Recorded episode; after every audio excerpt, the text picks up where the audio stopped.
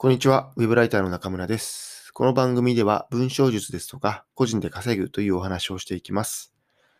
えー、今日はツイッターのフォロー外し外されみたいな話ですね。はい。えー、今日こんなツイートをしました。合わないなと思う人とは離れましょう。学校とか会社とかだと、そう簡単に離れられないからきついですよね。でも SNS は簡単に離れ、離れられる。でも、意外と離れずに戦う人いますよね。精神消耗するだけじゃ、精神が消耗するだけなのでやめましょう。フォロー外しても外されても別にいいじゃないですか。みたいなツイートですね。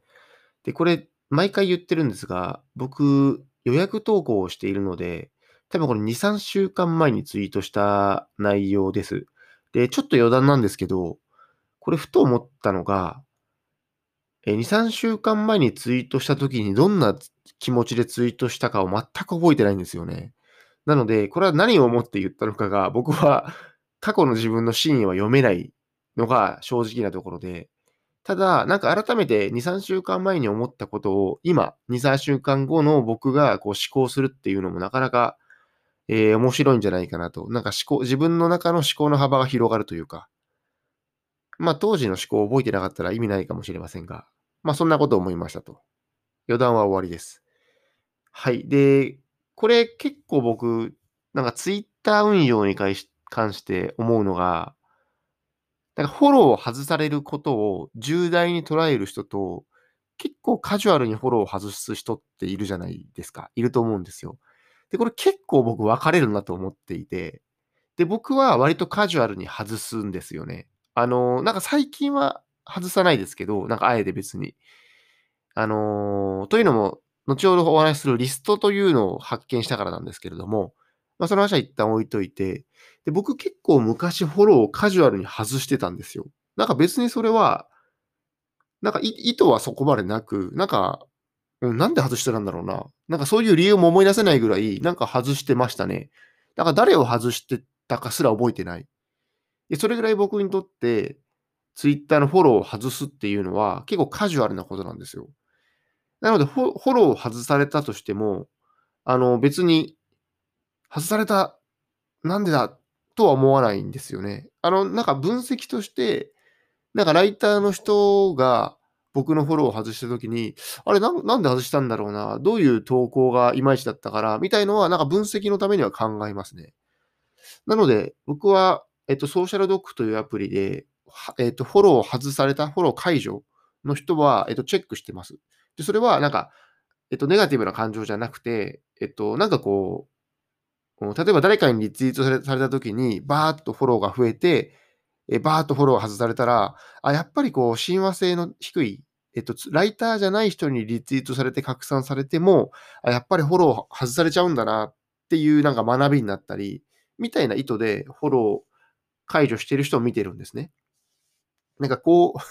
こう聞くとあれですけど、別にフォロー解除してもいいですよ。あの、してほしくはないですけれど、別に僕の中でフォローは解除することは結構カジュアルに捉えているので、別にあの気にはしないです。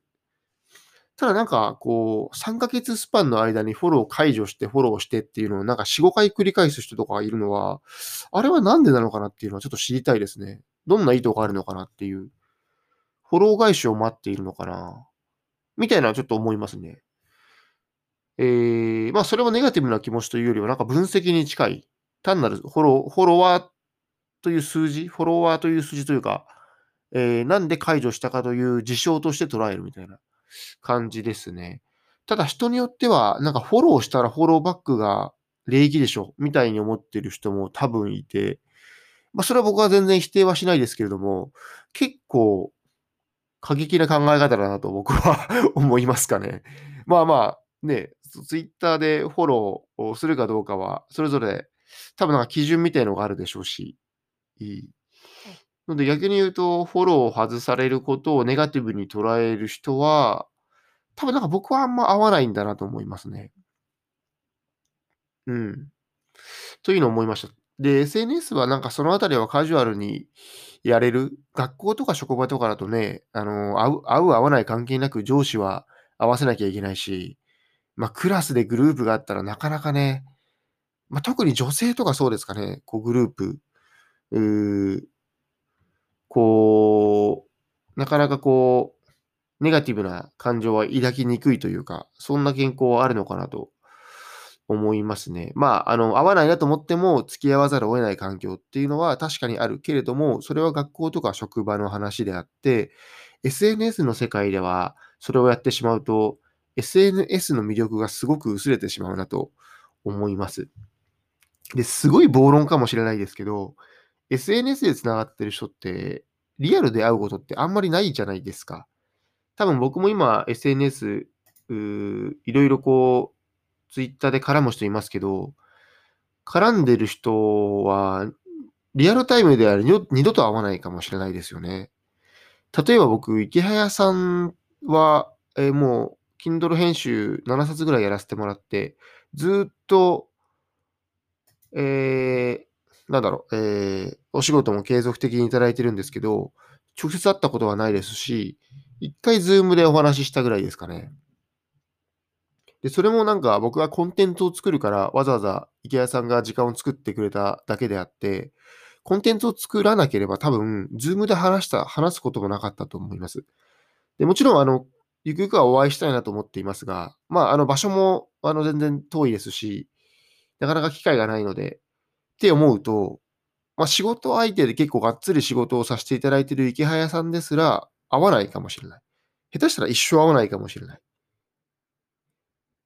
て考えると、SNS でのつながりっていうのは、なんか良くも悪くもやっぱりリアルとは違って、なんか、つながりが薄いとは言わないんですけど、なんかつながりが変わってきたなと思いますね。今まではリアルで会わないとそもそも知り合いにならなかったものの、今はリアルに会わなくて知り合いになるパターンが多い。で、そのままリアルに会わないパターンもあるので、なんかそのあたりはこう、いい意味でカジュアルに人間関係を構築できるという意味ではいいんじゃないかなと、うん、思うので、なんかそのあたり、えー、なんかフォロー外す、外されるとかっていうのは、考えすぎちゃうと、やっぱり SNS の魅力が少し薄まってしまうなと思ったという話です。で、僕は今リストを管理していて、えっと、Twitter にリストという機能がある方、えっと、ご存知ない方もいらっしゃるかもしれませんが、えっと、自分でリストを選べるんですよ。僕の場合は主にライターをリストに入れていて、その人たちだけ100人ぐらいかな ?100 人ぐらいのリストを作って、その人たちだけが投稿が出るみたいな感じにしてるんですね。えっと、で、その理由はですね、僕、ちょっと性格的に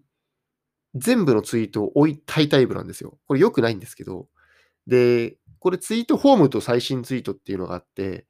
ホームにすると多分ツイッターが最適化されて、えー、なんかこうツイートを厳選してくれるんですけれども、最新にすると、フォローしている人、僕254人いるんですけど、フォローしてる254人のツイートが全部一覧で出るんですよ。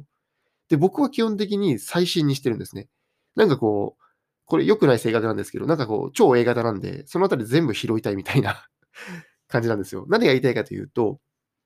そういう風にしてるから、フォローしてる人をリストにしないと、ものすごい量になっちゃうわけですよ。